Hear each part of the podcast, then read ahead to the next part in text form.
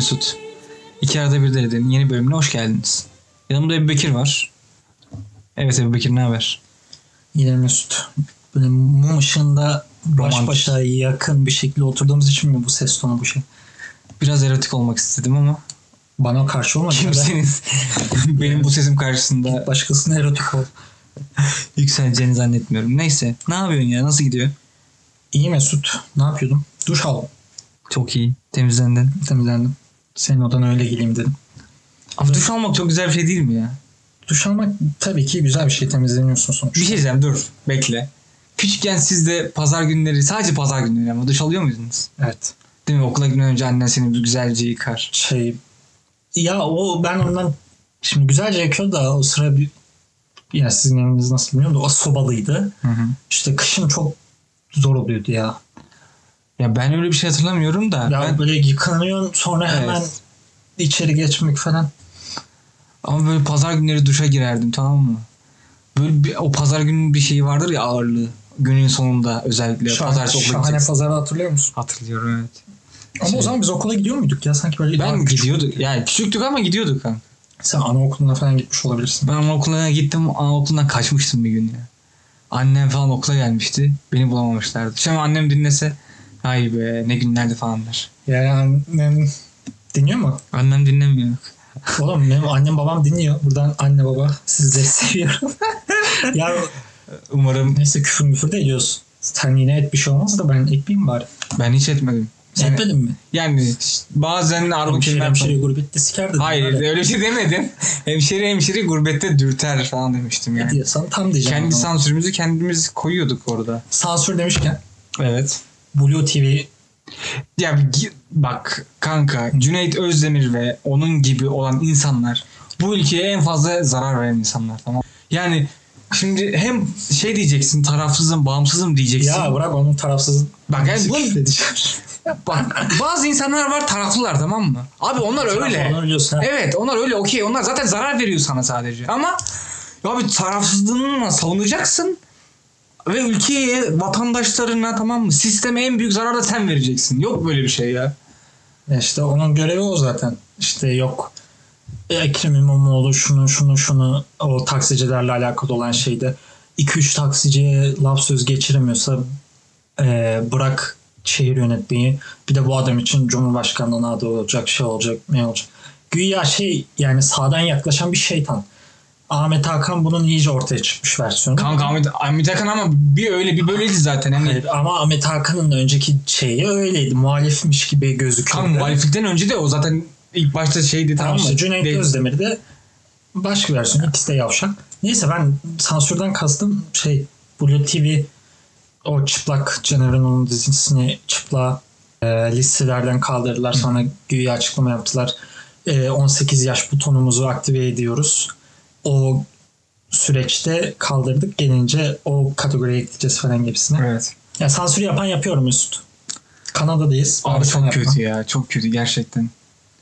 Ya bizim sansürümüz dinleyicimize olan saygıdan tamam mı? İnsan kendi kendine sansür uygulayabilir ve buna kimse karışamaz. Evet. Bu aa bak otosansürün de şimdi şöyle bir şey var. Sen birinden korktuğun için tamam mı? Eğer gerçeği olduğu gibi söyleyemiyorsan bu sıkıntı. Ama biz burada argo konuşmamak için e, ses çıkarmazsan doğru bir şey yapmaya çalışıyoruz. Biz argo konuşmamak için tamam mı? Biz insanların korklarını tırmalamak için, tırmalamamak için e, Ya sence benim ettiğim küfür mü daha çok tırmalıyor senin Konuş- tırmamama Abi bir şey diyeceğim. ama daha çok tırmalıyor sence? Şimdi biz podcast nedir kanka? İnsanların konuşması değil mi? Evet. Biz konuşabiliyor muyuz acaba? Yani biz insanları e, bir şeyler verebilecek hitabet yeteneğine sahip miyiz? Bir hatip miyiz biz? Ya ben değilim. Ben de değilim. İş, işin ilginç tarafı. Ya ben hatibim deseydim ya ikimiz de değiliz. Bizim de zaten öyle bir iddiamız da olmadığı Evet. için. Güzel. Yani o yüzden yok küfür ediyormuşuz, yok ığlıyormuşuz, yok. Tabii daha az yapsak, daha iyi konuşabilsek ne güzel ama önemli olan o değil. Önemli olan ne konuştuğumuz. Geçen bir yorum okudum tamam mı? Konuşanlarla ilgili. Şey diyor adam. Ya diyor ben hayatımda hiç izlemedim diyor. Sadece bir 10 dakikasına baktım diyor. Programın ismi diyor konuşanlar diyor. Ama adam diyor konuşamıyor diyor. Ve bundan para kazanıyor falan diyor. Biraz eleştirel bakmış. Bir de öyle boş programları izlemeyin falan diyordu. Ama Kaldırmış o da YouTube'dan şey. Kanka çok garip ya Türkiye. Niye? Bence garip değil ya. Sonuçta adam para, para için yapıyor bu mesleği. Niye daha çok para kazanabileceği şeyi? Ya bu adam Cem Yılmaz değil başka biri değil. Bu adam e, Fakir fukara. Hayır gerçekten gösteri sanatçıları zaten çok kazanan bir şey değil ki ve bu virüste yüce devletimiz sağ olsun çoğu sanat alanındaki insanların her ne kadar onu yaptığında sanat demesek de belki diyemesek de belki kim der kim demez o farklı bir konu ama yani sonuçta o alanda çalışan birisi zaten çok kazanan insanlar değiller. Zaten başka başka türlü şeylerden paraları, gelirleri gidiyor. Başkanın cebi dolar, dolarken. Ya o bırak da o adam da kazansın yani kime ne? Aslında şöyle benim kimsenin kazancında bir gözüm yok. Sonuçta bu arsa meselesi. Bir arz var ve talep eden de e, her geçen gün artmış. Bu e, o yönden bakıldığında bir sıkıntı yok. Ama benim takıldığım şey şu. Bunu izleyen herkes ha. Yani sonuçta bir sınıfa ait değil ya da bir gruba ait değil. Herkes izleyebiliyor ya zengin fakir. Şimdi sen yani biz şu an belki eksene para verebiliriz tamam mı? Onda bir sıkıntı yok ama şimdi Türkiye'de şunu düşünüyor, düşünüyorum. Ben Türkiye'deyken Netflix'e para vermiyordum. İşte birilerinin hesabını kullanıyordum. E bu zor durum. Her zaman da izleyemiyordum. Abi şimdi düşünüyorum şimdi eksen gelecek ve buna para vereceksin. Herkes veremeyecek. Şimdi sen bu adamı o günlere belki sen getirdin. Şimdi buradaki her izleyen aslında her birey bu adamı buraya taşımak için bir görev üstlendi değil mi? Şimdi sen bu adamı buraya getirmişsin ve e, şimdi bu adam senin sayende para kazanacak ama sen artık ondan mahrum kalacaksın. Ben yine işler yapsın, yine para kazansın ama keşke bu işi orada devam ettirebilseydi. Hani Ya, öyle bir işe evrilseydi. En, en azından o bölümler orada dursaydı. evet yani tamam. Ye- Yenisini yapacaksın da niye siliyorsun? Ya sonuçta adam orada yapmak şey yapmak zorunda değil. O sen dediğinde de haklısın.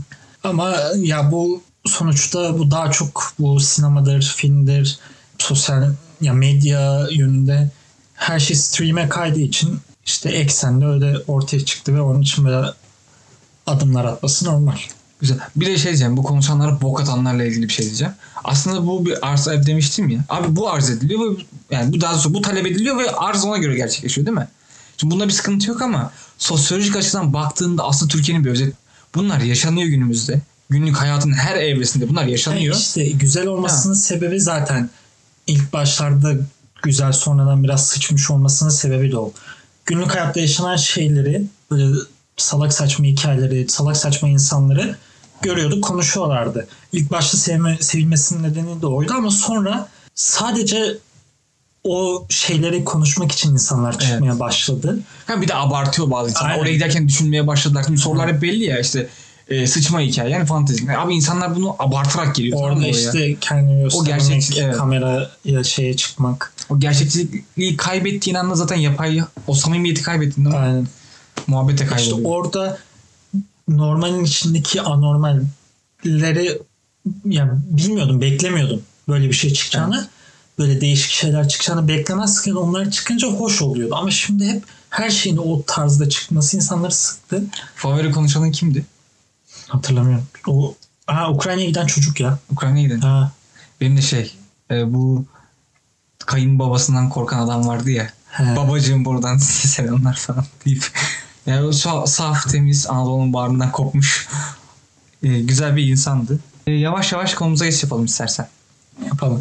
Yapalım. E, önceden söz verdiğimiz gibi bu hafta Kanada'nı Kanada hakkında konuşacağız. Kanada'ya gelmek, gitmek, burada yaşamak zor mu, değil mi? Bunlardan bahsedeceğiz. Genel olarak, genel olarak e, Kanada hakkında bir bilgi vereceğiz. E, Önceki bölümde de dediğimiz gibi e, böyle bir bölüm yapılmamız istendi. E, biz de böyle bir bölümü o zaman yapalım dedik. çok savaş verdim Ebu Bekir. Evet, çok savaş verdin. Ben de tüm dinleyicilerimiz adına, Sen de savaş verdin. dinleyicilerimiz adına verdiğim bir savaş vardı. Ben bunu anlatmak istiyorum. Ee, onu anlatırsın. Ee, ben şunu diyecektim. Böyle bir bölüm yapacağız dedik. Bu bölümü iki bölüm halinde yapacağız. Bu bölüm biz kendi tecrübelerimiz, kendi yaşanmışlıklarımızı, kendi düşüncelerimizi anlattığımız, sizin de merak ettiğiniz şeylerin çoğunu umuyorum ki cevaplayabildiğimiz bir bölümü şimdi ikimiz birlikte yapıyoruz. Ee, bir sonraki bölümü de çok daha uzun süredir burada yaşayan, hatta eğitim hayatını burada 20 yıldır burada yaşayan. şu an işinde gücünde kariyerini yoluna sokmuş bizden çok daha tecrübeli, e, çok daha bilgisi olan Kanada ile özellikle alakalı olan biriyle yapacağız. Bir de onun gözünden dinleyelim. Daha objektif bir fikirler edinebilsin insanlar diye. Böyle iki bölüm haline ayırdık. Sen diyeceğin şeyi de. Şimdi şöyle e, değerli dinleyenler. E, Ebu Bekir dedi ki Kanada ile ilgili bir bölüm yapalım. Çünkü çok merak ediliyor. Ben de dedim ki abi Kanada'yı merak edenler ya bize sorar ya da gider Facebook işte YouTube'dan yani ilgili yerlere bakar dedim tamam mı? Çünkü bununla ilgili bir sürü hem kanallar var hem de bilgi e, grupları hani bu tarz şeyler mevcut. İnsanlar neden bizi dinlesin dedim tamam mı? Sen de dedin ki bana çok geliyor ve insanlar bildikleri, tanıdıkları insanlardan bunları dinlemek istiyorlar dedin. E, birinci ağızdan bunları duymak istiyor dedin. Ben de hasbelkader buna evet dedim. Sonra dedim ki bak arkadaş gel biz bir olay örgüsü çıkartalım. Ee, bir bağlam kuralım hani o olaylar arasında ve bunun doğrultusunda hareket edelim dedin. Sen de dedin ki yok abi biz öyle yapmayalım. Tamam mı? Biz e, hazırlıksız, spontane ve belki biraz daha samimi şekilde konuşalım dedin. Ama benim dediğim tarzda da bir samimiyet mevcuttu. Ben onu demedim. Ben sen bana bir şeyle geldin. Onu reddettim. Dedim ki zorlama bir şey yapmak zorunda değilsin. Sen konuşurken o şekilde senin tarzın buysa olur ortaya çıkar. Şey olur illa böyle olmak zorunda değil. İlla benim dediğim gibi de olmak zorunda değil dedim ben sana. Hı hı. Ve biz bu podcast'te zaten e, yapmamızın amacı bilgi vermek olduğu için bu podcast bu şekilde olabilir dedim. Yani senin insanlar merak etti mesela e, soruları moderatör olarak sorarsın. Şeyleri pa- pası bana soru sorarak sadece atabilirsin. Veya sen olay örgüsünü çizmişsen bir şeyden bir yere bağlayarak da atabilirsin. Bu, bu podcast üzerinde çok önemli bir şey değil dedim. Kanada insan gücünü sömüren bir ülke mi? İnsan gücünü sömüren her hem ya her ülke bir şekilde insanı sömürüyor. Kanada bunun Ya o dev ya Kanada ile alakalı olan değil devletin amacı o. Devlet aygıtı maalesef insanları sömürmek, insanları kontrol etmek, insanlara belli bir işte sopa göstererek kontrol altında tutmak olan amacı kontrol altında tutmak olan bir yapı. Devlet yönetiminde olan kişiler de sermayenin koruyucuları oldukları için her devlet aslında bir şekilde illaki zenginleri işçilerden daha çok korumakla yükümlü. Maalesef. Peki Kanada'da işçiler sömürülüyor mu? Dediğim gibi her ülkede olduğu gibi burada da bir çeşit sömürme, E bence şöyle. bir çeşit sömürme mevcut. Kapitalizmin başkenti olmasa da Kanada, daha doğrusu Toronto veya işte Ya, çevresindeki iller. Amerika kadar olmasa Tabii da Amerika kadar olmasa da burada da işçiler için bu şartlar çok zor ve çok ağır aslında. Ne kadar saatlik aldığın ücret belki seni tatmin ediyor. Yani asgari ücret kazansan da bu seni tatmin ediyor. Çünkü o parayla en azından alım gücü. Evet alım gücü olarak istediğin şeyleri yapabiliyorsun. Hani mesela Türkiye'de asgari ücret alarak en basic şekilde yaşıyorsun ya. E burada asgari ücret alarak konsere gidebiliyorsun. İstediğin yemeği yiyebiliyorsun. istediğin yerde içebiliyorsun. En azından sana bunları sağlıyor. Ama e, burada da bayağı zor. Şimdi ben seni tanıyorum Ebu Bekir. Sen hayatı zıtlıklarla dolu bir karaktersin. Ne zıplama gördün oğlum? Bak ben seni tanıyorum Ebu Bekir'ciğim lütfen. Her konu açıldığında da kapitalizme söven, sayan, gerektiğinde sosyalizmi savunan tamam mı? Evet. Bazen anarşiye de kaçan bir insansın. Evet. Ama devletin aslında hatta polisin de güçlü olduğu, kapitalizmin de böyle en hard şekilde yaşandığı e, birinci ülke olan Amerika'da daha sonra da Kanada'da yaşamış biri olarak, biri olarak neden buralarda yaşamayı tercih ettin? Çünkü Bir dakika bu bir zıtlık değil midir? Neden? Değilse neden? Benim söylemlerim ve üzerine yaptığım şeyler Evet. ile alakalı. O zaman benim olmasını istediğim gibi olan kaç ülke var? Abi git Küba'da yaşa diyeceğim. O mümkün değil çok fazla da. Yok ya benim istediğim başka şeyleri de sağlayamayan bir ülkede Küba. Yani benim istediğim ya şöyle ben kendi çıkarlarıma, kendi gelecek adına planladıklarıma, hedeflerime baktığımda Kanada benim için e, en doğru seçenek olduğunu düşündüm.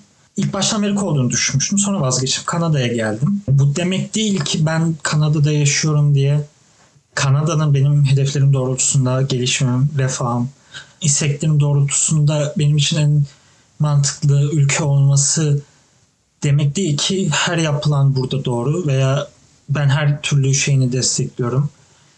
Siyasi durumunu destekliyorum falan demek değil. Yani ben beni tatmin eden bir cevap vermedin ama neyse. Hayır. Şimdi sen neyden tatmin olmak istiyorsun? Ne seni tatmin etmedi? Yani bu zıtlık aslında. Ben o zaman niye zıtlık? Hı? Bir sosyal sosyal eşitliği savunan bir insan o zaman sadece atıyorum Almanya'da mı en diyelim ki en şeyini optimumu sağlayan ülke Almanya. Sadece Almanya'da mı yaşayabilir?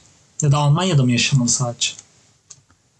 Benim şikayet, ben de diyorum ki benim şikayet ettiğim şeyler var. Türkiye'deki hı. özgürlük durumu olsun, iş durumu olsun, ekonomi durumu olsun. Evet. Kendi isteklerime, çıkarlarıma da bakarak dedim ki ben Kanada'da yaşayacağım. Kaçtın yani. Hayır kaçmadım. Bunun neresi? Türkiye'deki zorluklardan kaçtın. Abi sen madem bu kadar nasıl desem e, sistemi eleştirebiliyorsun tamam mı? Eleştirmekte hiçbir sıkıntı yok. Ama bir çözüm önerin var mı? Ya da ne bileyim Var. değiştirmek için bir şey yaptın mı? ne yapmak bir şey senin için bir şey yapmak olurdu? Ben mesela şu benim için bir şey yapmaktır. Hani o insanlar Black Lives Matter olayında Hı hı. Apple'dır, iPhone, Apple mağazalarını şey yaparken Yağmaladılar. he onlara hani hatırlıyorsundur biz bir, bir yere bir, bir yere oturmuş muhabbet ediyorduk orada sövdünüz saydınız o insanlara. O insanların aslında amacının yani bu insanların yağmanın öyle gözüktüğü gibi de bu insanların bir şeye öfkesi fakir insanların bir öfkesi olduğu bu insanların yıllardır fakirliğe maruz bırakıldıkları için içlerinde böyle bir öfke biriktiğini benim ona anlatabildiğim dilim döndüğünce size anlatmam sizin bir şekilde mesela bilinç sahibi olmanızı çabalaman bir şey yapmak değil midir? Benim elimden geldiği süresince. Şimdi bu çok boyutlu bir olay tamam? Öncelikle Yani bir ne yaptın dediğin soruya cevabım bu benim. Sen etrafındaki insanları etkileyerek e, başladın diyorsun. Bence sana Bence bu da bir şey Tamam, yapmak. ben Ben, de sana- bir şey yapmakta zorunda da değilim. Tamam sen zaten e, bencil davrandın ve kendi kariyerini tercih ettiğin için buradasın.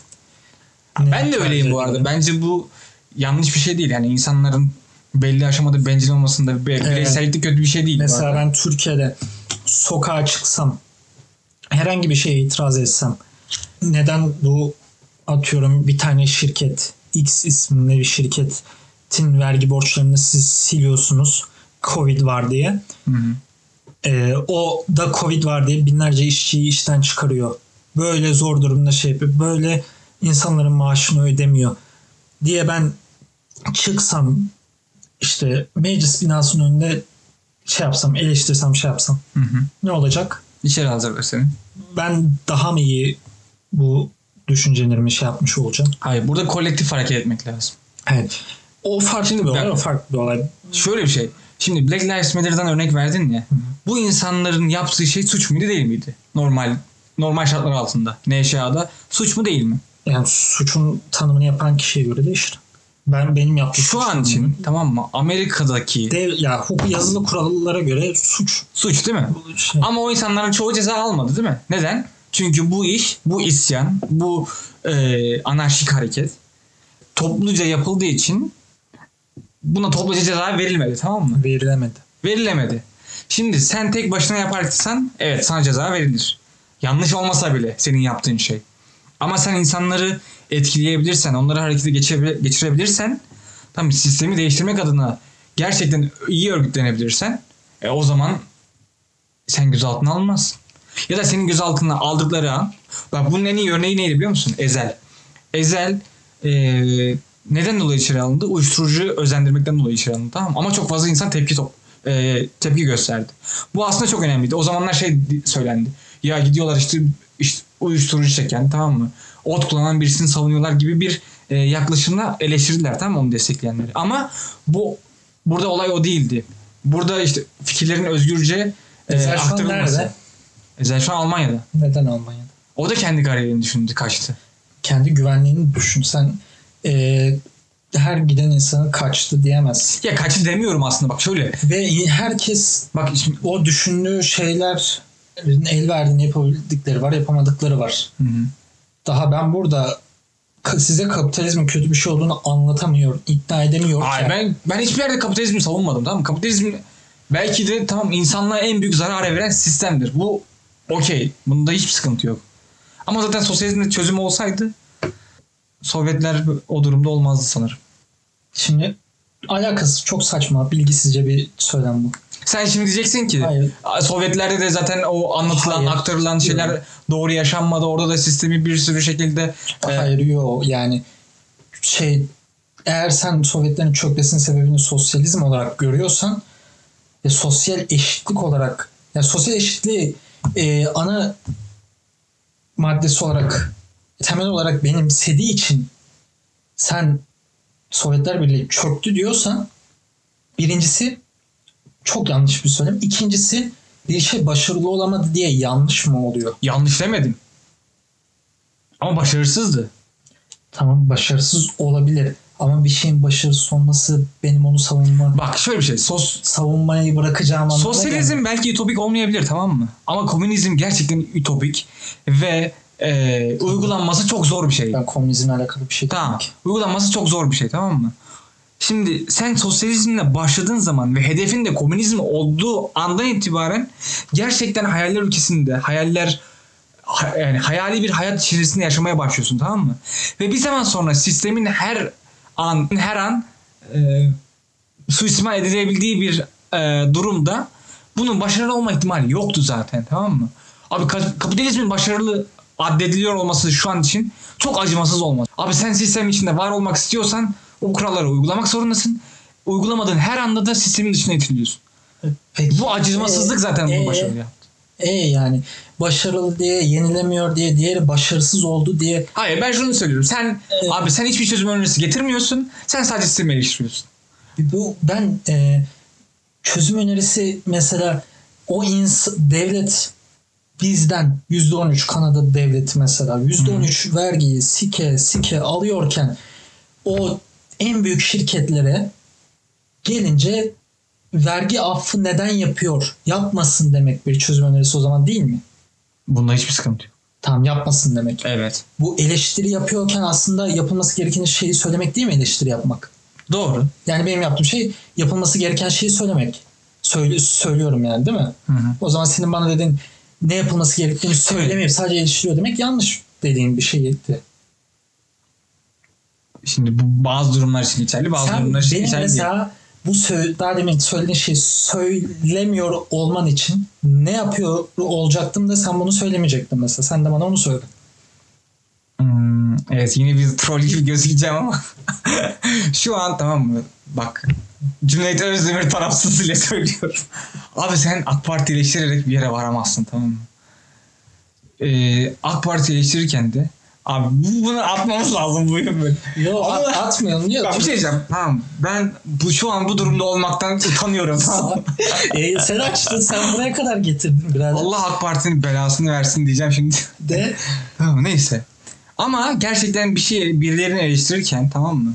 Bir çözüm yolu üretmeden, bir çözüm yolu sunmadan o insanları etkilemek, o insanlara inananları etkilemek mümkün olmuyor. Şu dediğin şeyde çok doğru bir şey olur. Bu ilk karantina sokağa çıkma yasağı ilan edildi Türkiye'de hatırlıyor musun? Evet. Şeye e, bilmem kaç saat kala ya 2-3 saat kala mı 1 saat kala mı ne ilan Aynen edildi? bu, bu olayların İnsanlar gerçekleştiği. sokağa çıktı. Evet. Bazı salak saçma insanlar hemen e, atladı orada sıraya giren insanları Eleştirdi. eleştirdi. Bu doğru bir şey miydi? Zaten o eleştirenlerin Senin daha sonra... anca böyle bir şey olur. Ben de, bana bunu söyleyemezsin. Ben olayların e, bir süzgeçten geçirdikten sonra neyin doğru neyin yanlış olduğunu kendi görüşümce söylüyorum. Nasıl olmaması gerektiğini de söylüyorum. E, ben de bunları söylüyorum ve yapabildiğim kadarını yapıyorum. Ama sen istiyorsun ki daha fazlasını yap. Ama şimdi herkes Türkiye'de bir şeyler yapıyor. Ama Hayır. Senin istediğin şey şu. Bak ben sana neden e, hiç bu süre zarfında peki sen ne yapıyorsun demedim. Çünkü bir senin iddiam- cevabın öyle bir iddian yok olacaktı değil mi? Evet. Benim bir şeyin e, bir görüş benimsemiş olmam, bir şeyin yanlış olduğunu söylemiş olmam. Bak buna hiçbir sıkıntı yok. Tamam. Ama bunun devamının gelmesi gerektiğini söylüyorum. Sen de bunu benim söylediğimin doğru olduğunu benim bir şey yapmamış olmam değiştirmez. Sen dersin ki kendinle çelişki, çelişiyorsun. Ben de derim ki hayır birader çelişmiyorum. Ben neyin doğru bir davranış olduğunu en azından kendi ideolojimi, kendi görüşlerimi size anlatarak doğru olduğunu düşündüğüm şeyi size anlatarak kendi üzerime düşen şeyi en azından kendimce yapıyorum. Bu da yeterli bir şey. Bak işte bu çok yanlış ya. Hayır. Gerçekten bu çok Sen yanlış. benim elimde eee 25 yaşında Ebu. Hı hı. Sen ben, benim daha fazla ne yapmamı bekliyorum? Şimdi şöyle hiçbir zaman kendini yeterli görmemen lazım. Bu birincisi tamam mı? İkincisi de kanka bir insanın yapabileceğini, etkileyebileceği kitleyi tamam mı? Yani- asla ve asla hayır, gerekiyor. peki şöyle söyleyeyim ben. En azından ben şöyle, Tepkini Hayır. gösteriyorsun tamam mı? Şu an bu bile değerli buna bir şey demiyorum. En azından ben komünizme sallarken veya sallamazken veya gönlüm sonum bir şey hakkında bilgi ediniyorum. Bilgim var. Nice. Yani çıkıp e, işte tamam kapitalizme küfür ediyorum çok acımasız ama sosyalizmde başarısız oldu. Sosyalizmde olamaz diye salak saçma bir cümle kurmuyorum. Ben sosyalizm olmaz dedim, demedim ki. Ben komünizme dedim buna. Ütopik bir şey dedim. Sen öncesinde e, sosyalizmde olmuyor biraderdin. Dedim. E tamam olmaması, yenilmiş olması başarısız olduğunu anlamına gelmiyor. Bak yani al, mesela Kanada'dan bahsedeceğiz değil mi? Bir şekilde konuya girelim. Şuradan girelim. E, Kanada devleti Covid döneminde Sosyal bizlere- yardımlar yaptı. Sosyal yardımlar yaptı. Sosyal yardımları kime yaptı? Fakirlere, ihtiyacı olan insanlara. Ha, ihtiyacı olan Ve insanlara. de beyan esasla yaptı. Yani Beyan bu demek esası. Çünkü insanların ihtiyacı var değil mi? Bir devlet sosyal olarak yardımda bulundu insanlara. Evet. Sosyal olarak belli başlı görevleri olduğunu düşündü ve bunları yerine get- getirdi. Amerika'da yaptı ama çok çok az yaptı. 320 milyon insan zaten. Yani. Ha, çoğunu dışarıda bıraktı. Ve hatta en çok ihtiyacı olanlar bunu yapmadı Amerika. Burada mesela pozitif ayrımcılık uyguladı değil mi? Senin gelirin şu kadarsa sen alamazsın dedi. Doğru. geliri belli bir seviyenin altında olan insanlara bu yardım verdi. Yani orta sınıf ve biraz altı orta sınıf ve altında olan insanlara yaptı bunu.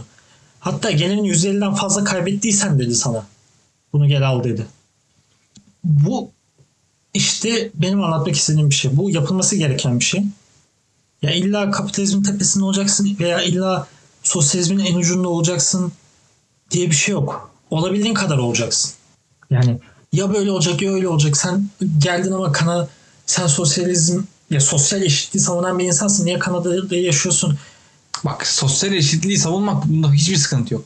Sosyal eşitliği savunmak için zaten e, hani herhangi bir ülkede yaşayabilirsin ve herhangi herhangi bir ülkede bunu söylemek gayet doğal. Benim bununla hiçbir sıkıntım yok ki. Evet. Ama sen sadece sosyal eşitliği savunmuyorsun.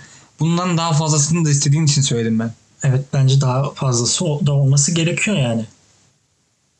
Şimdi ben bunu O- diyorum o- insanlar şey düşünecek tamam mı? Abi sen ne istiyorsun yani? İnsanların Yani sömürülmesini mi istiyorsun? Seyircilerimiz anladı. Biz konumuza dönelim. Tam bana bunu sordun sonra dedin ki sen neden buraya geldin? Ben de anlatabildiğimi düşünüyorum. Evet. Ve e, anlattım da şunu da anlatayım. Ben Amerika'daydım. Neden Amerika'da durmadım da Kanada'ya geldim.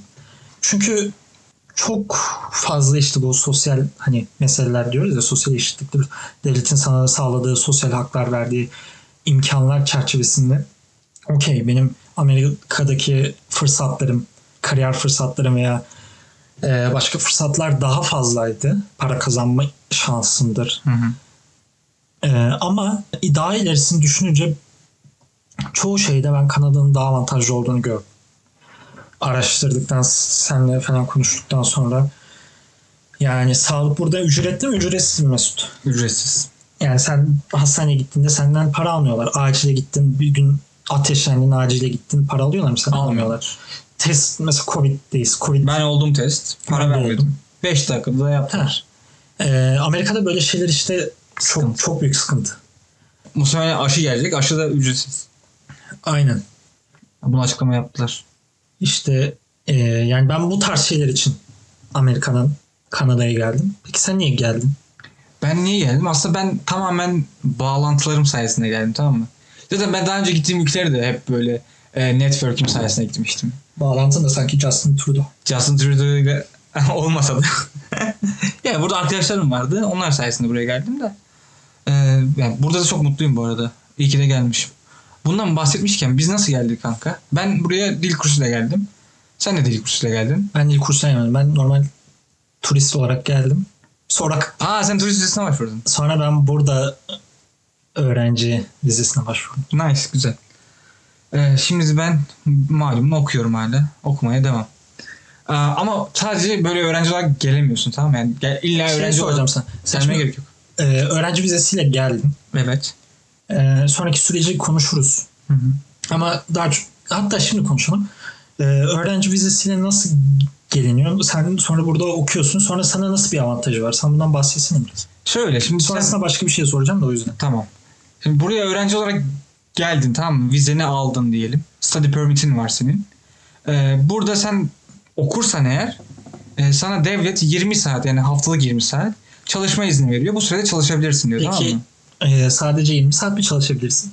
Yani yasal olarak evet sadece 20 saat çalışabilirsin. Ama e, illegal yani illegalden illegal kastımız da cash olarak evet keş olarak bir kaydı kuydu olmadan evet orada da sınırsız çalışabilirsin aslında. evet, ne gibi işlerde çalışabilirsin? Yani şimdi öğrenci, öğrenci için olarak. ya bu aslında senin yeteneklerine de bağlı tamam mı? Sen şimdi online olarak bir iş yapıyorsan bu sınırsız aslında da. Hı. Yani ama ben vasıfsız bir elemanım tamam? Buraya okumaya geldim kendimi geliştirmeye geldim diyorsan restoranlarda çalışabilirsin. Atıyorum yemek dağıtabilirsin. Başka Uber Uber yapabilirsin. Yani yeri geldiğinde inşaata girersin. Çok da Evet. iyi de para da Bak kazanabilirsin. bu arada şu çok önemli tamam mı? Bu, bunu çoğu insan yapmıyor. Çok büyük sıkıntı. Abi sen yeni bir ülkeye taşındığında bu Şey- egolarından sıyrılman gerekiyor. ya. her şey el bebek gül bebek olacağını ya şimdi gelmek evet güzel bir şey. Biz de istiyoruz. Mesela evet eee, dışarıdan baktığında çok hoş gözüküyor bazı şeyler ama sonuçta yeni bir ülkeye gelmişsin. Biz özellikle biz öğrenci ol- olmak için geldik buraya Evet. öncelikle. Ve öğrenci olduğunda kendi başına bir hayatını idame et- getirebilmek için bazı işler yapmak zorundasın yani.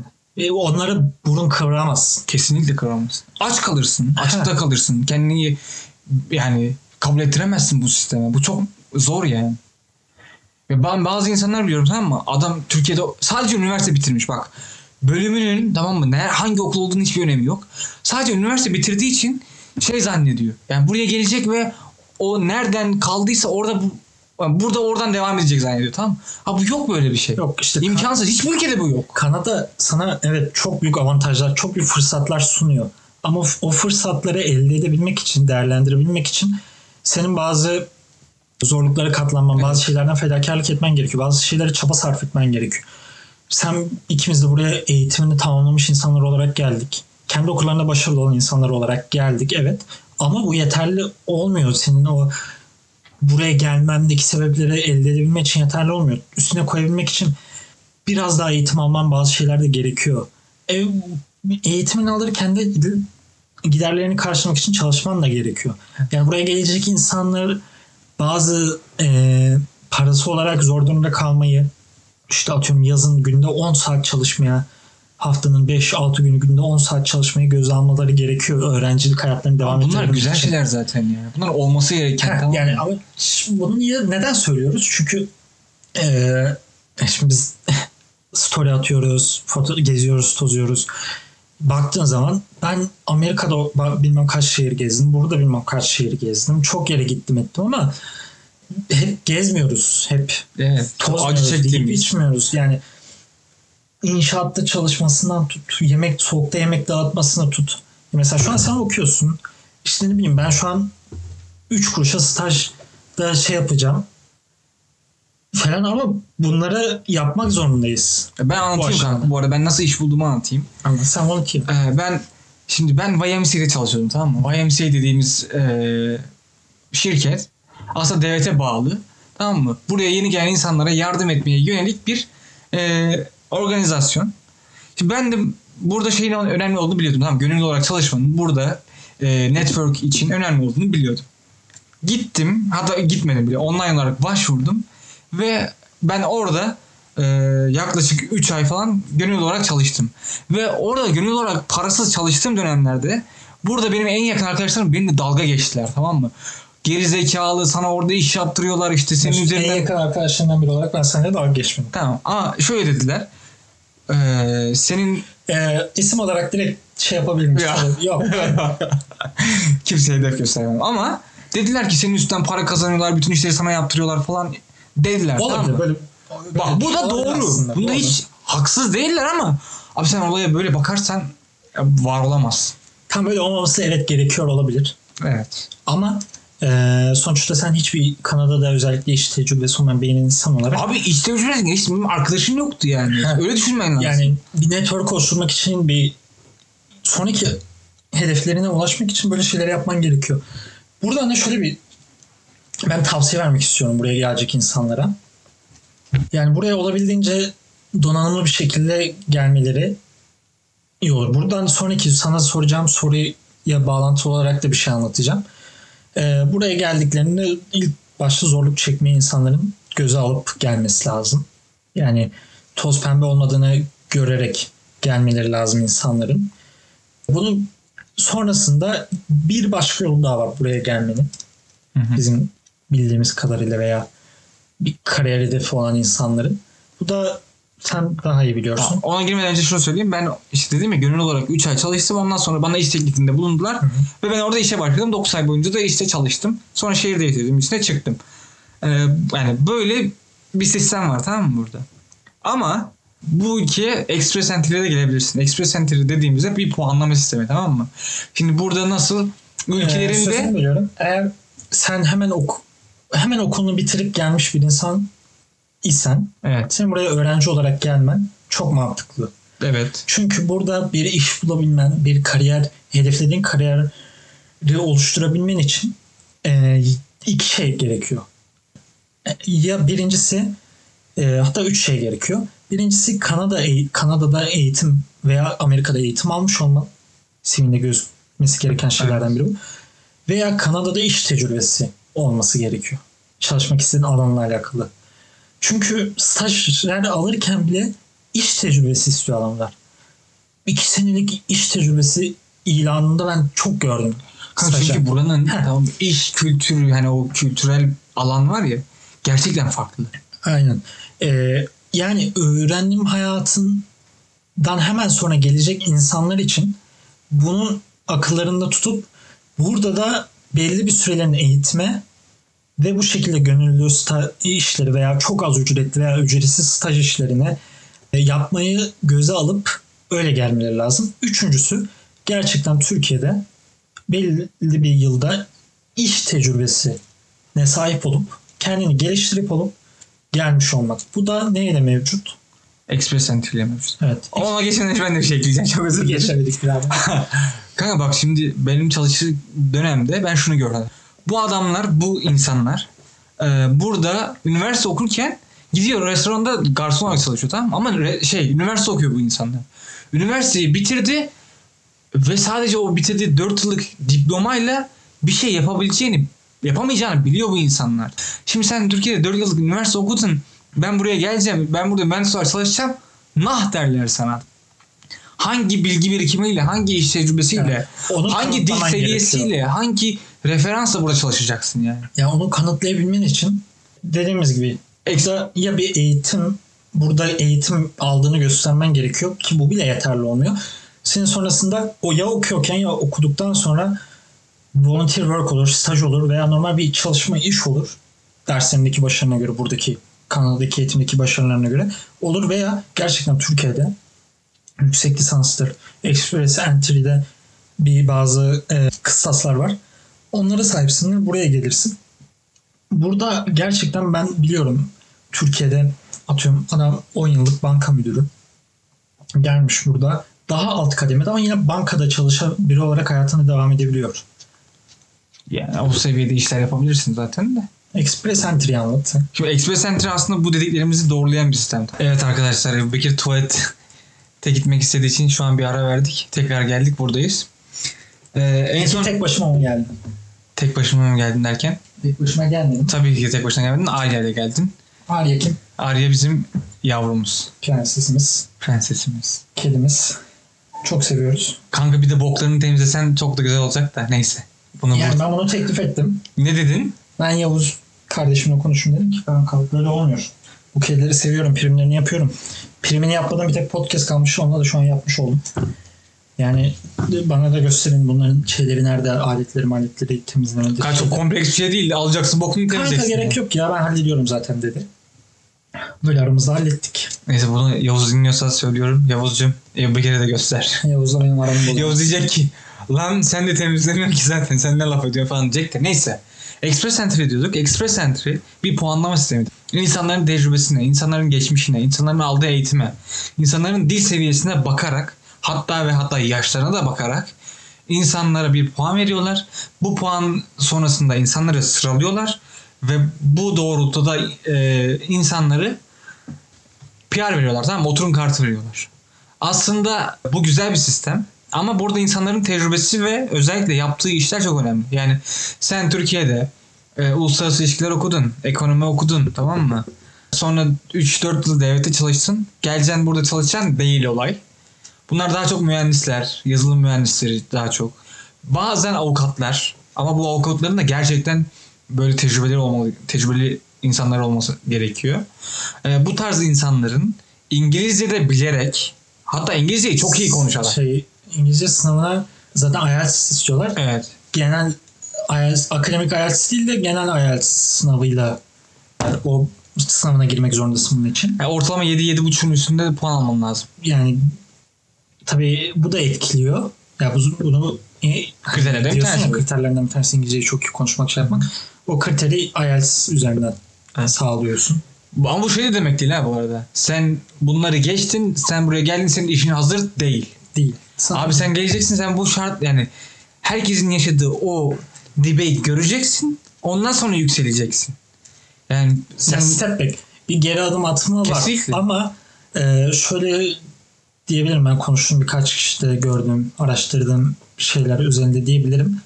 E, iş bulma garantisi ne kadar var diyemesek de iş bulursun. bulursun. Her türlü iş bulursun. Kanka zaten kendini gerçekten ge- yetiştirmişsen. Zaten Kendini... gerçekten kendini yetiştiren insanlar aradıkları için Evet. Mesela sen ama şöyle de bir şey beklememek gerekiyor dedim ya. Yani sen atıyorum bir menajer seviyesindesin. Türkiye'de çalıştığın iş yerinde. Buraya geldiğinde asistan menajer olarak başla, işe başlamayı kabul etmen gerekiyor mesela. Senin Türkiye'de iki sene önce yaptığın e, kademeyle burada işe başlamayı kabul göz önünde bulundurarak gelmen lazım yani. Bir de şöyle bir durum da var. Şimdi Türkiye'de üniversite bitirdim ve şey düşünüyor tamam mı insanlar? Ben Kanada'ya gideceğim ve yüksek lisans yapacağım.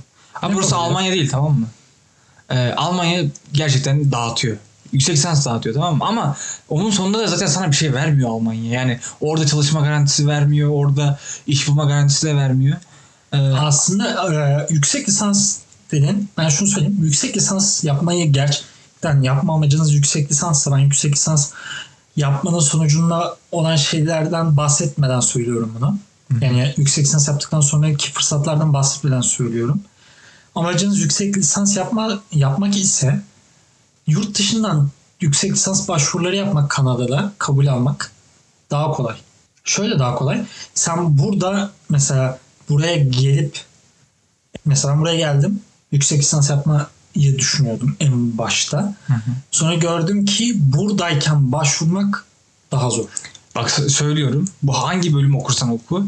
Abi sen yüksek lisans yapmak istiyorsan ortalamanın kesinlikle 3.5'un üstünde olması gerekiyor. Ve hatta 3.8'in e, altına düşmemesi gerekiyor tamam mı? Sonra zaten dil problemi diye bir şey olması yani kabul edilemez. Zaten yüksek lisans yapacaksın. Ama mesela e, Türkiye'de atıyorum yüksek lisans öğrencisin sen. E, burada doktor için gelmeyi düşünüyorsun. E, buraya. Sen Türkiye'de yüksek lisansını bitirdikten sonra bazı kriterleri sağladıktan sonra buraya gelmen senin buraya normal gelip burada doktorayı yapmandan daha kolay. Ama en önemli şartı söylüyorum. Referans. Referans. İşte o niye daha kolay? Çünkü sen zaten orada bitirmiş oluyorsun bir şeyleri. Evet. oradaki referanslar da bir değer görüyor ama sen direkt burada buraya geldiysen burada bir referans bulmak hiç hiç Ya ben hocaya değil. mail atayım, hocaya ikna yani edeyim. Türkiye'den falan. bir referans bir üniversiteden bir hocandan referansla sen başvurursan o bile bir şey. Evet o bir büyük artı hatta. Bir şey Hatta değil. Büyük artı yani. That's something but bigger than something hatta. yani. Ee, şöyle devam edebiliriz. Kanada'daki yaşam şartlarını biraz konuşalım mı? Hatta şunu söyleyelim. Abi çok soru geliyor. Kanada'da ben öğrenciyken çalışsam hem okulun parasını hem de kendi yaşam şartlarımı yani geçinebilir miyim diye soruyorlar tamam mı? Evet. Cevap veriyorum. Geçinebilirsin. Yok abi geçinemezsin. Bir dakika ne bir daha Yani sor. sen hem çalışacaksın hem okul paranı ödeyeceksin hem Ha. de burada geçineceksin. Evet okul parası biraz Yok pahalı. ben böyle bir, böyle bir şey yok kanka. O yüzden işte gelmek isteyen hani en başta dedim ya ben ben bir şey tavsiye belki arada kaynamıştır da Express Entry ile gelmek o açıdan şey. Çünkü sana direkt e, permanent residence veriyor. Sen international bir şey okuyacak olsan bile international student statüsünde olmadığın için o kadar çok para vermiyorsun. Evet, PR zaten PR'la He. her şeyi yapabilirsin. Veya loan alabiliyorsun. Hatta Ama- grant bile alabilirsin yani. He. E, veya yurt dışından burslara başvurmak bence daha avantajlı dememin sebebi de o.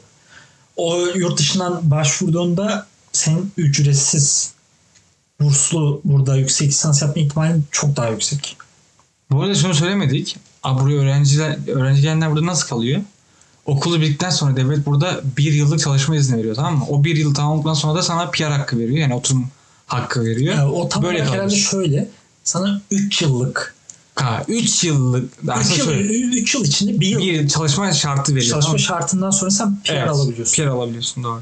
Yani böyle aslında insanlar. Yani ticaret Tabii. tamam mı? Bu kapitalizmden bahsetmiştik Hem ya. ticaret yani sadece parası olarak değil e, Kanada'nın gerçekten ihtiyacı var. E, beyin göçü de aynı zamanda. Yani evet ihtiyacı var. O yüzden gel diyor, oku diyor. Okurken sen paranı ver diyor.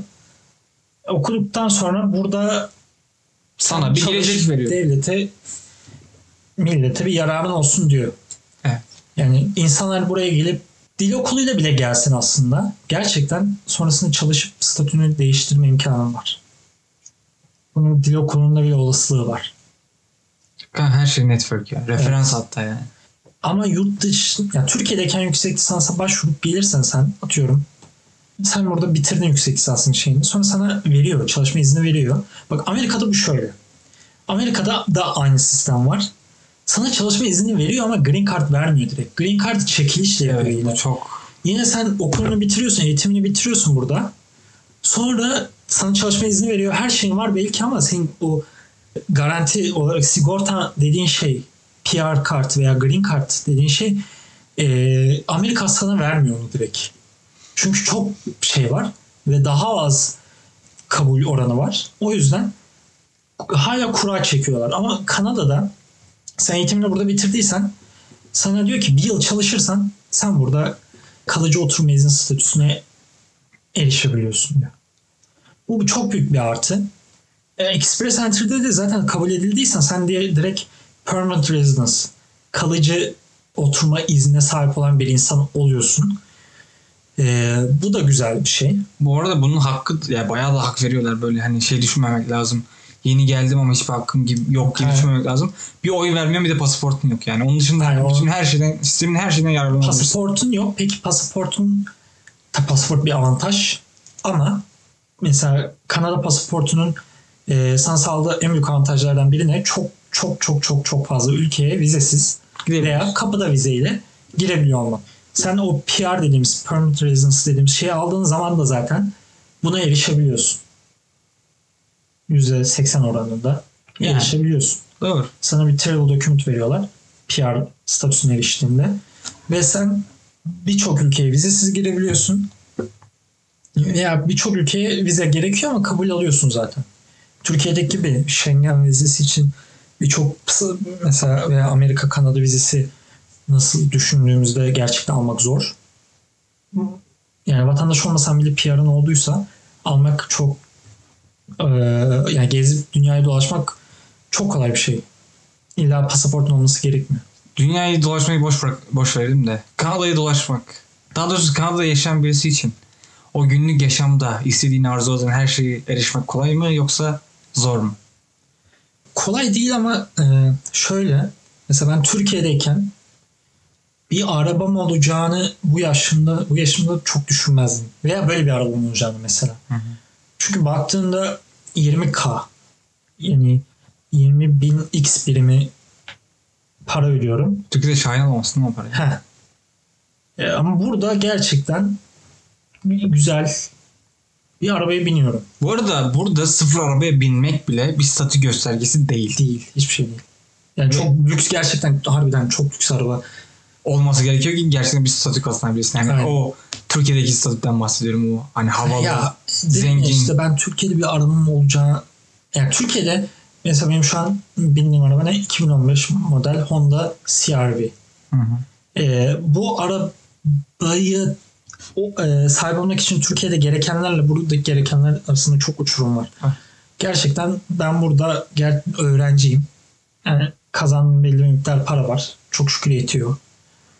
Bazı belli başlı şeyleri de yapıyorum. Bunların içinde araba sahibi olmak da var yani. Bu arada Türkiye'de burada, ben bunu düşünemezdim. bak burada hayat pahalı tamam mı? Ama kazandığın para Alım gücü açısından Evet. çok da pahalı değil aslında. yani karşılaştırma yaptığında mesela bir otobüse 3 küsür dolar veriyorsun tamam mı? Bu aslında yüksek bir ücret. Ama burada para kazandığın zaman hani o çok gözüne gelmiyor. Evet. Burada en pahalı şey ev. Evlerin yani fiyatları uçmuş. Aslında milyon bir şey değil mi? Ee, kira ya bize göre, as- göre aslında pahalı geliyor olabilir ama Hayır ev almaktan bahsediyorum. Kiradan bahsetmiyorum. Ya 1 milyon doların olsa sen bu 1 milyon doları gidip ev mi alacaksın? ama alabilirsin niye almayasın? Ya abi senin ev alman için 1 milyon dolarlık bir ev alman için gerçekten 5, 6, 7, 10 milyon dolar bir Ama birikime ihtiyacın o olmalı ev ki. alma durumundan bahsetmemize çok gerek var mı bilmiyorum ama Ya buradaki en pahalı şeyden bahsediyorum sadece. Yani ama gerçekten ev, zor ev almak için 1 milyon doları illa 1 milyon dolar vermen gerekmiyor. Senin e, Başka şeyler vermen gerekiyor. hayır. E, 200 bin dolar down payment'la Yani ön borca ödemeyle gireceksin de yani. Mortgage'e giriyorsun. Sonra ama evin şöyle bir avantajı var. Sürekli değerlenen bir şey. Yani ev sahibi olmak da çok zor bir şey değil ki burada. Daha doğrusu böyle bir ev sahibi olmak yine Türkiye'ye nazaran daha kolay bir şey burada. Bunu tartışabilirim. Türkiye'de e, sen Toronto'da 1 milyon dolara ev alabilirsin değil mi? Evet. Alabileceğin bir evi düşün. Bizim evi, benim önceki evi düşün. Hı. 4 oda, 2 salon, garajı var, bahçesi var. e, Driveway var, 2 katlı. 3 tuvaleti, 2 banyosu var. Şimdi sen de ekstrem bir örnek Hayır veriyorsun. sayıyorsun. Türkiye'de mesela şey İstanbul'da böyle bir evi kaç paraya alırsın? Yani bunu da milyonlar isteyebilirler ama Çok milyon alırsın. Şimdi bak burada bir konuda düşün tamam mı? 1 artı 1. Hatta 1. Tamam mı? Stüdyo daire. Kaç para biliyor musun? Kaç para? 500 bin dolardan başlıyor. Şimdi böyle bir eve 500 bin dolar vermek dünyanın en saçma şeyi olabilir ya. Yani Türkiye'de olsa tamam muhtemelen 100 bin lirayla 300 bin lira arasında değişebilir de Yok Türkiye'de de gerçekten fiyatları çok ya, yüksek. bilmiyorum. Neyse burada kanka ben burada çok abartıldığını düşünüyorum bu ev fiyatlarının. Ya. Ama şey E, bunu de var. konuşmamıza değmez bu arada. Değmez ama şöyle bir şey var yani zarar etmezsin evi. E, zarar edeceğim bir şey değil de çok pahalı. Yani şu an ben hayal edemiyorum ki bir evim olsun yani. Şu aşamada. Evet. Ee, Ama şey ha işte sorduğun soruya soru cevap vermeye devam edeyim. Evet bazı şeyler pahalı ama alım gücün o kadar da alım gücü var yani alım gücü fazla bir şey değil. Ee, mesela şöyle söyleyeyim. Ben ilk iPhone kullanmaya da e, Amerika'ya geldiğimde dolar kazandıktan sonra ya iPhone almak çok kolay bir şeydi. Burada insanlar hep biz de ilk geldiğimizde böyle yapıyorduk büyük ihtimalle yapıyorduk hatta. Bir şeyi Türk parasına göre değerlendiriyorduk. O yüzden çok geliyordu ama şimdi Kanada'ya göre. Evet, sen burada kan dolar Ama kazanıyorsun. başka şeylere bakarken diyor mesela yani yurt içine alışveriş yapacağında da Kanada'ya göre değer Aynen ya mesela diyor ki adam ya bir domatesi sen işte 2 dolar tamam mı kilosu? Yani lebesi. Hadi kilosu 4 dolar de. Diyorsun lan domatesin kilosu 20 20 küsür lira olur mu diyorsun. Aslında Türkiye'de de 4 lira zaten şu an domatesin kilosu. Mesela ben şu an iPhone 11 çıktı direkt gittim iPhone 11 aldım. Çünkü Yok şu an iPhone 2 çıktı da sen ben ilk geldiğimde ondan bahsediyorum. Telefon almam lazımdı. Dedim alırım niye ne var bunda? Yani o maaşın 3'te 4'te biri dedim aldım. Türkiye'de maaşın 4'te biri iPhone 11 demen için senin gerçekten 60 bin 70 bin kazanman gerekiyor. saçma para. Ya burada telefon zaten iPhone ya da ne bileyim o, o tarz marka şeyler bir statü göstergesi değil. Sana başıma geçen bir olayı anlatıyorum. Tamam? Bir gün YMCA'deyiz ve benim son günüm olabilir tamam mı? Çok hatırlamıyorum. Bir fotoğraf çekineceğiz. Sonra birisi dedi ki en kaliteli e, telefon kimdeyse onunla tele- şey fotoğraf çekelim dedi tamam mı? Abi Romanyalı bir kız var. Ee, o kızda da Huawei var. Ondan sonra dedi ki benim telefonum iyi çeker falan dedi. Ondan sonra Yasmin var. O da Kanadalı. Dedi ki senin telefonun markası ne dedi. Huawei dedi. Kadın o ne dedi. Dedi sen bilmiyor musun falan dedi. Dedi ben hayatımda bu markayı ilk defa duydum dedi tamam? Ben şok oldum bak. Şok oldum. Hani bu bir zirve tamam benim için. Onun bildiği iki marka var kanka söylüyorum. Birisi iPhone, birisi Samsung. Ve bunun dışında bir telefon markası bilmiyor. Hani onun için belki fakirler, fakirlerden kastım da gerçekten hani zor durumda olan insanlar böyle telefon kullanıyor falan zannediyor. Yani ben Türkiye'de Sony Ericsson bir şey kullanıyordum ben. İlk Amerika gittiğimde iPhone 6s almıştım. Ve sonra iPhone buraya geldiğimde ha, ilk ikinci Amerika gidişime farklı telefon aldım. Buraya geldiğimde farklı telefon aldım. Oğlum benim telefonum vardı tamam mı şey bitmişti. Taahhütnamem bitmişti. Beni aradılar dediler ki iki yıl daha bizimle kalırsanız sana iPhone vereceğiz. Dedim ki tamam bana bedava iPhone gönderdiler. 450 dolara sattım o telefonu. Ee, AirPods e, en bir AirPods 1 1260 lira mı ne Türkiye'de? Hı hı. Burada iPhone 12 900 bin dolardı. 1000 dolar. Yani 1000K. Abi Allah Türkiye'de yaşayanlara sabır versin. Yani işte bu yani hani hep gelme gelmedir, alım gücüdür şeyleri bahsediyoruz ya. Alım gücünden bahsettiğimizde e, bizim söylemek istediğimiz şey bu aslında. Tamam evet e, step back yapman, bir geri adım atman gerekiyor bazı şeylerde ama Getirisi de e, böyle şeyler de getiriyor. E, ben şundan da bahsetmek istiyorum. İlla bir şey okuyup beyaz yakalı olman da gerekmiyor. Buraya gelmek için sen eğer atıyorum dersen ki ben umursadığım tek şey para kazanmak. Gerçekten bir şeyin bir bir işi öğrenip çok iyi paralar kazanabilirsin burada. Dur bir şey anlatacağım. Geçen Alper bize geldi ya. hı. Bunun çalıştığı restoranda Bangladeşli bir çocuk varmış. Hı hı. Bangladeşli çocuk, ev arkadaşı pardon. Kanka bu çocuk buraya 9 yıl önce gelmiş tamam mı? 9 yıl önce e, sınırdan geçmiş. E, şey öğrenci olarak geçmiş ama. Amerika'dan buraya gelmiş. Dil kursuna gelmiş 2 aylık. 2 ay sonra vizesi mi bitmiş? Her şey bitmiş. Ve 9 yıldır bu çocuk burada. Kalabiliyorsun. Yani kimse de buna dememiş ki sen ne yapıyorsun burada dememiş. Anca bizimki eve FBI basması gerekiyor. Evet. O da başka bir podcast'in konusu. Ya ama bu o kadar yaşadıktan sonra herhalde o çocuğu da deport etmezsen diye düşünüyorum ya. Ya belli başlı şeyler var onları başka podcast'ta anlatırız da şeyden devam edeyim. Gerçekten inşaat işleri, el işleri yani bir ustalık gerektiren, emek, Emek. gerektiren yani gerçekten Bir şeyleri- uzman, uzman olman lazım. Uzman olmasan bile yani gerçekten kalfa seviyesinde bile olsan Biz berber bile olsan. Okey. ya e, gerçekten iyi para kazanılıyor. Bu arada berberleri küçümsediğim için söylemedim bu cümleyi. E, kendi baban da berber olduğu için istiyorsan küçümsenir. Vallahi direkt şikayet ederim babana. Kanka ben buraya ilk geldiğimde berber olmayı düşünmüştüm ya. Acayip para var lan. Ya çok şeyde çok para var. Gerçekten. Burada iş kurmak da çok zor bir şey değil. Türkiye'de gerçekten insanlar geliyor Express Entry ile. Burada sen de tanışmışsındır. Yani insan atıyorum doktor olarak gelmiş biri var. Ne bileyim bir e, ben Amerika'da tanışmıştım. Bir şirketin çok üst düzey yöneticilerinden biri olarak adam gelmiş burada ticarete girmiş. İlk başta pazarda bir şey satarak başlıyor sonra şey yapıyor falan. Burada gerçekten o para kazanma imkanları çok fazla. Ee, peki Mesut ben anlatmadığımız tabii bahsetmemiz gereken belki de bizim bahsetmediğimiz birkaç bir şeyin daha olduğunu farkındayız. Kanada ile alakalı merakı olan insanlar için. Ee, ya bundan aslında bahsetmemizi bilerek bahsetmedik. Çünkü diğer bölüme sakladık bazı şeyleri de. Diğer bölümde Kanada ile alakalı merak edilen, sizin kafanızda olan soru işaretlerini diğer bölümde konuğumuz eşliğinde direkt bilgi ve soru ve cevap şeklinde daha çok gideceğimiz e, bir bölüm yapacağız. O yüzden yani böyle belli başlı şeylerden bahsettik. E, şunu sormak istiyorum sana. Kanada ile alakalı sevmediğin şeyler neler? Ya da Soğuk. seni zorlayan soğuk. Soğuk. Allah'ın belası soğuk ya. Çok Abi yaz diye bir mevsim yok abi burada. var ama yok. Kanka yaz, Hayır. yazdan kastım şey. Yazı çok güzel. Bir dakika yazı çok güzel falan değil ya. Çok güzel oğlum. Abi çok sıcak ya. Ben ondan bahsediyorum. Çok sıcak. Sen Türkiye unutmuşsun o zaman Mesut. Ben hatırlamıyorum tamam mı? Yani Evet. İzmir'le karşılaştırmıyorum tamam mı? Ankara ile karşılaştırıyorum. Ankara gerçekten kurak bir yer. Ama burada yakıyor kanka. Böyle bir şey olamaz ya. Yani ben arabanın içine bindiğimde gerçekten eridiğimi böyle hani acayip böyle suların aktığını ben biliyorum. Ya böyle bir mevsim yaşıyoruz yazın.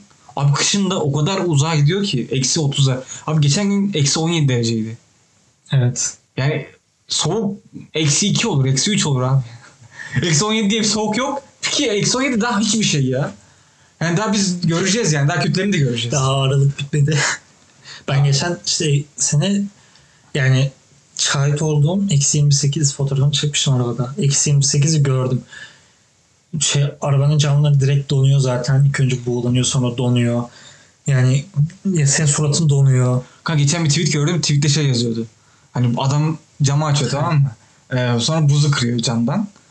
Türk birisi Şey- yazmış ki götüme girsin o sarkıttılar da ben o yeter ki Kanada'ya Yani geleyim. o tweet'i şey diye atmış adam. Hala Kanada'ya Hala. Kanada'ya gelmek istiyorsunuz.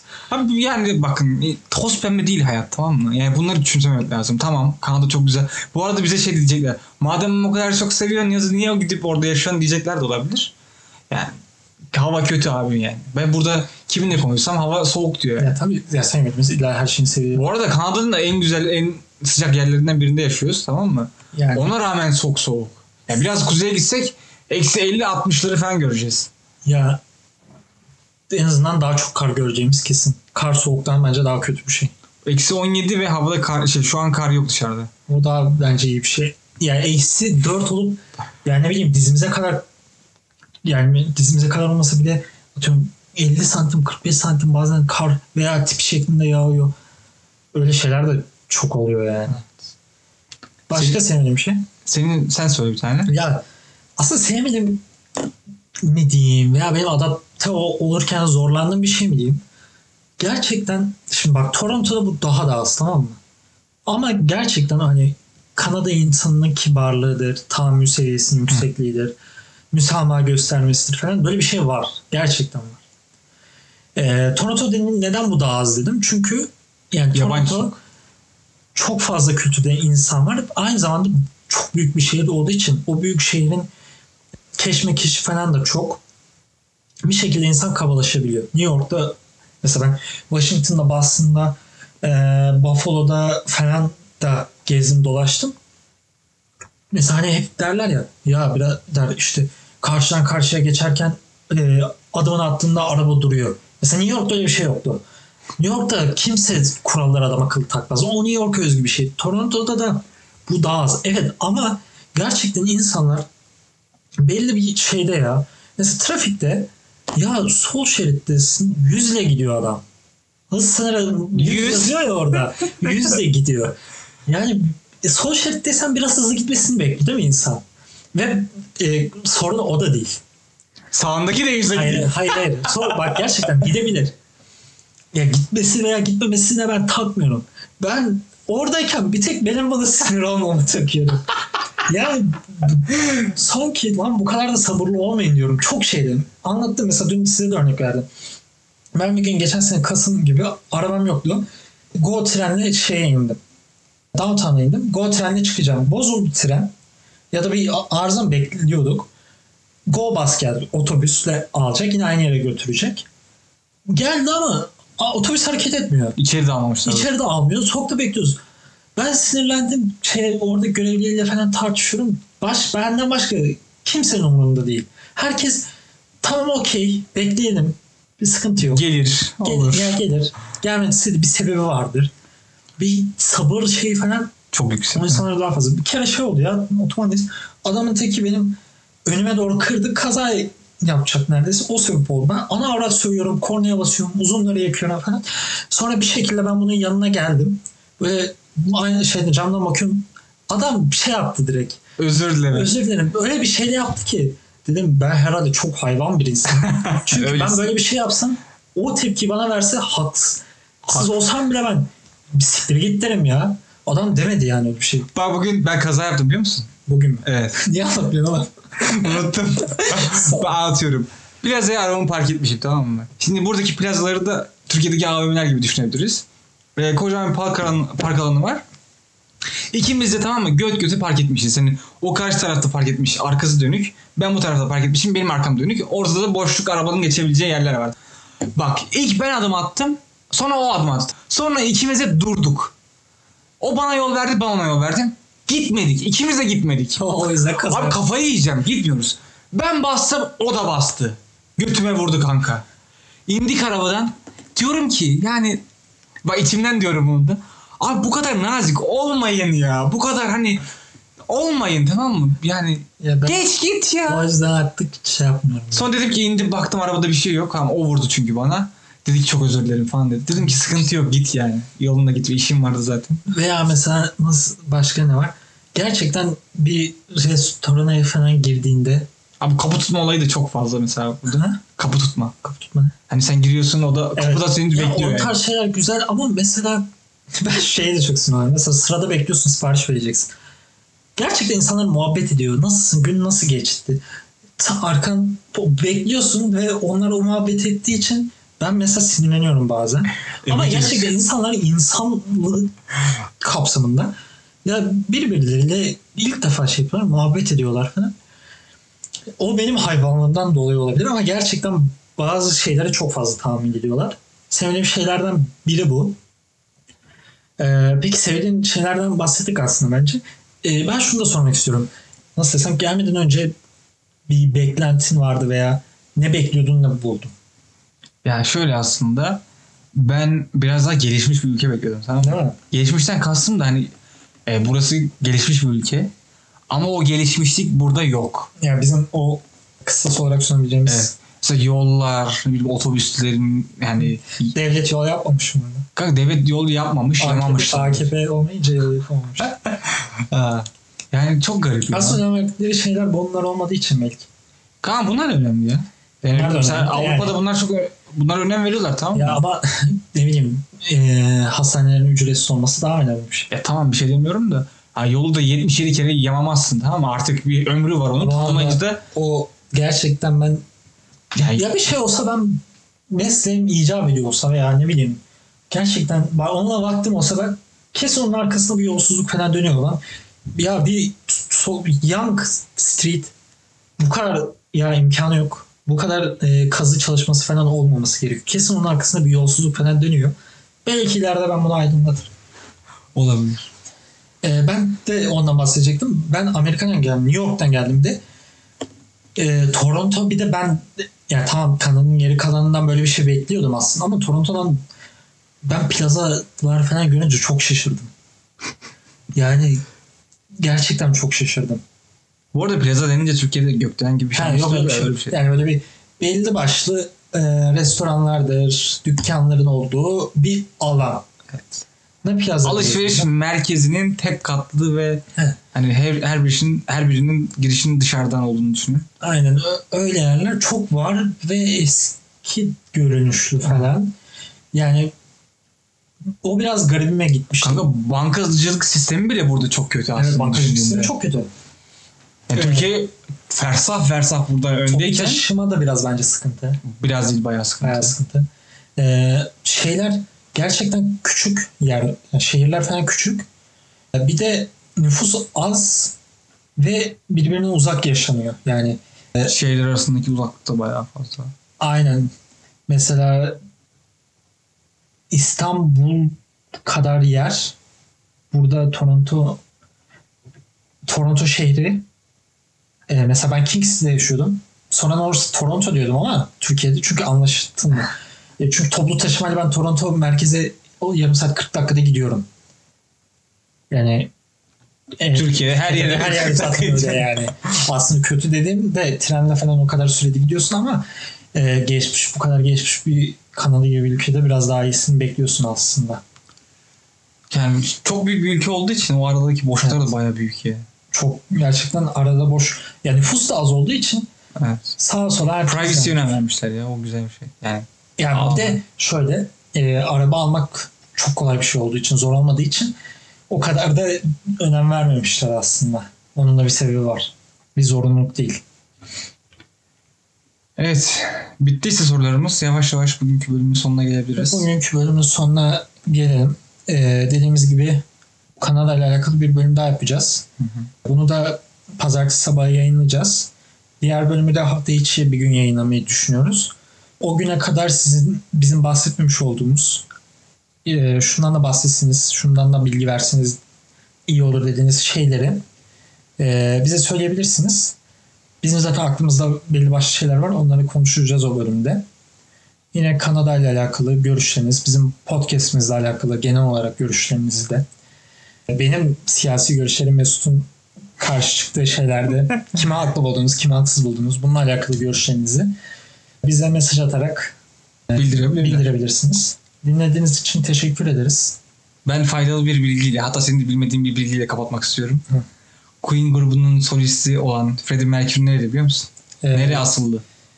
Haiti. Hayır. Ya oralardan bir Zanzibar. Zanzibar, Zanzibar. Evet. Böyle bir bilgiyle kapatmış oldum. Haftaya yeni bir bilgiyle karşınızda olmak üzere. Görüşürüz. Esen kal. Esen kal. Scaramouche, Scaramouche, will you do the fandango? Thunderbolts and lightning, very, very frightening me. Galileo, Galileo, Galileo Figaro. Magnifico! I'm just a poor boy, nobody loves me. rabbi from a poor family, sparing his life from this monstrosity. Easy come, easy go, will you let me go? Bismillah! No, we will not let you go. Let him go!